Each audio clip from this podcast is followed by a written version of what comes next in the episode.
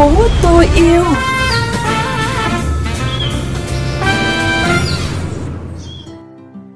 Tấn Khoa xin mến chào quý vị và các bạn đang cùng lắng nghe chương trình Thành phố tôi yêu trên kênh VOV Giao thông Mekong FM 90 MHz, phát định kỳ vào 7 giờ sáng thứ năm và phát lại vào sáng thứ sáu hàng tuần. Quý thính giả có thể đón nghe chương trình trên VOV Giao thông Mekong FM 90 MHz hoặc theo dõi qua livestream Mekong FM 90 MHz, nghe trực tuyến tại trang web www.vovgiao thông.vn, chọn kênh Mekong FM. Chuyện gì đang xảy ra?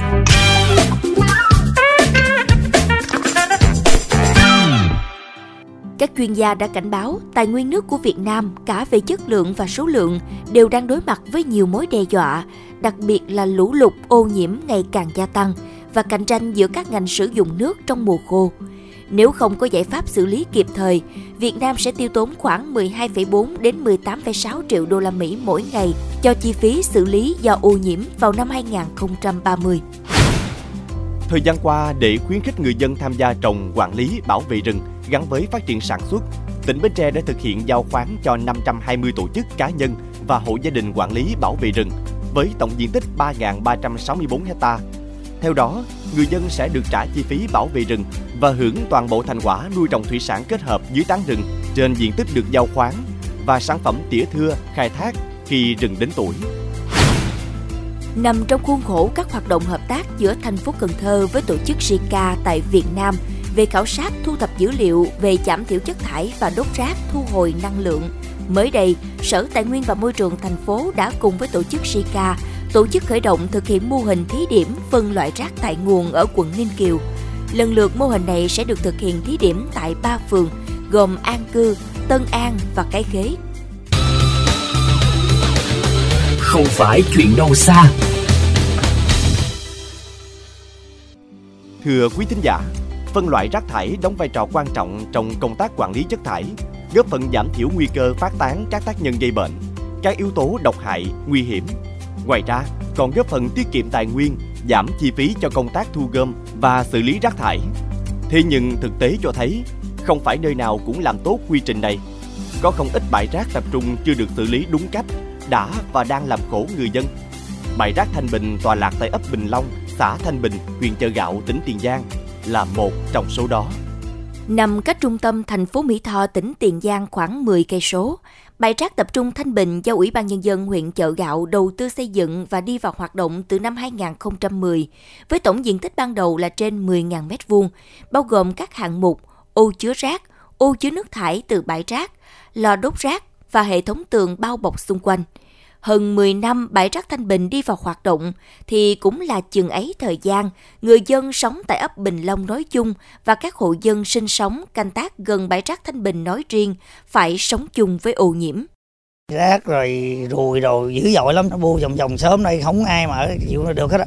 Trời mưa thì nước ra hôi thối, còn à, trời nắng thì cháy, ngày nào cũng cháy hết trơn. Cái khối này độc lắm chứ, nó vàng vừa mà nó còn vàng lá đó. Đó là ba trong số rất nhiều ý kiến mà người dân ở ấp Bình Long, xã Thanh Bình, huyện Chợ Gạo đã phản ánh khi chúng tôi thực hiện phóng sự này. Tất cả đều có chung nỗi bức xúc. Bức xúc vì hàng ngày họ phải hít thở mùi hôi thối bốc ra từ bãi rác, chứng kiến cánh ruồi nhặn bay như trấu rải, bám víu vào những cành cây ngọn cỏ đen ngòm. Trong khi nước từ bãi rác chảy tràn xuống các con mương con rạch dẫn nước phục vụ sản xuất. Nguồn nước ô nhiễm đổi màu đen kịch, bốc mùi nồng nặc, người dân không thể lấy nước để bơm tưới cho cây trồng. Nhìn cảnh mương có nước nhưng không thể bơm để lấy nước tưới cho cây. Anh Nguyễn Tấn Hải đang canh tác hai công đất trồng dừa, chỉ cách bãi rác một con mương, vô cùng bức xúc. Nước kinh vậy mùa mưa tới tháng 7 tháng 8 là nước đầy xuống kinh là đang thui thôi rồi. rồi đâu có bơm mà, mà sản xuất nông nghiệp này được. Thối rùm đó mà. Vài bữa đây là, là, là mưa dầm dầm rồi là đây nó tràn đây là cái như đang thui con kinh này luôn, như nhớt. Cùng với sự phát triển của xã hội, đô thị được mở ra, cuộc sống của người dân cũng từ đó được nâng lên, kéo theo hệ lụy là lượng rác sinh hoạt thải ra cũng nhiều hơn. Với quy mô hơn 10 công đất, nhưng chỉ sau hơn 10 năm đi vào hoạt động, bãi rác Thanh Bình hiện đã trở nên quá tải, không còn chỗ chứa.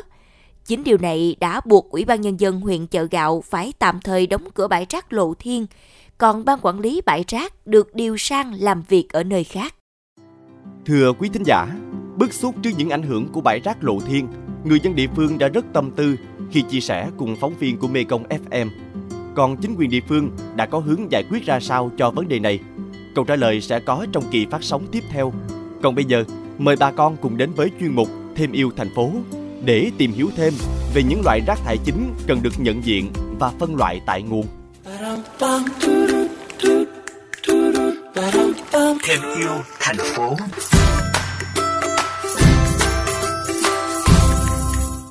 Hiện nay, đa số người dân có thói quen cho tất cả rác thải phát sinh trong ngày vào một túi rác. Trong túi rác bao gồm thực phẩm thừa, lon nước, vỏ đồ hộp, chai lọ mà không thông qua biện pháp phân loại nào. Trong khi lượng rác, chất thải có thể đưa vào tái chế tương đối lớn. Hôm nay, Mekong FM sẽ giúp bà con phân biệt ba loại rác thải cơ bản bao gồm rác hữu cơ, rác vô cơ và rác tái chế. Rác hữu cơ là loại rác dễ dàng phân hủy, có khả năng đưa vào sử dụng cùng với các loại chế phẩm vi sinh để sản xuất phân bón hoặc có thể làm thức ăn cho động vật. Loại rác này là các phần bỏ đi của thực phẩm sau khi lấy đi phần sử dụng để chế biến thức ăn cho con người hoặc thực phẩm thừa, hư hỏng, không thể sử dụng, các loại lá, cây, hoa, quả. Rác vô cơ là các loại rác không thể sử dụng được nữa và cũng không thể tái chế mà chỉ có thể sử dụng phương pháp xử lý là đốt hoặc chôn lấp.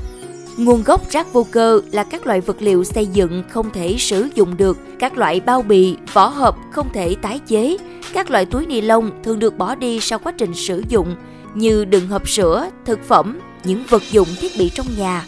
Vì vậy, để chung tay bảo vệ môi trường, chúng ta nên hạn chế sử dụng các loại rác này. Rác tái chế là các loại rác khó phân hủy nhưng có thể đưa vào sản xuất tái chế thành các sản phẩm có thể sử dụng được theo mục đích của con người. Rác thải tái chế thường là các chất vô cơ như giấy thải, các loại vỏ hộp, chai, lọ, vỏ lon thực phẩm và kim loại. Thưa quý thính giả, đến đây thì thời lượng dành cho chương trình Thành phố tôi yêu cũng đã hết. Cảm ơn quý vị và các bạn đã quan tâm theo dõi. Xin chào và hẹn gặp lại trong các chương trình lần sau.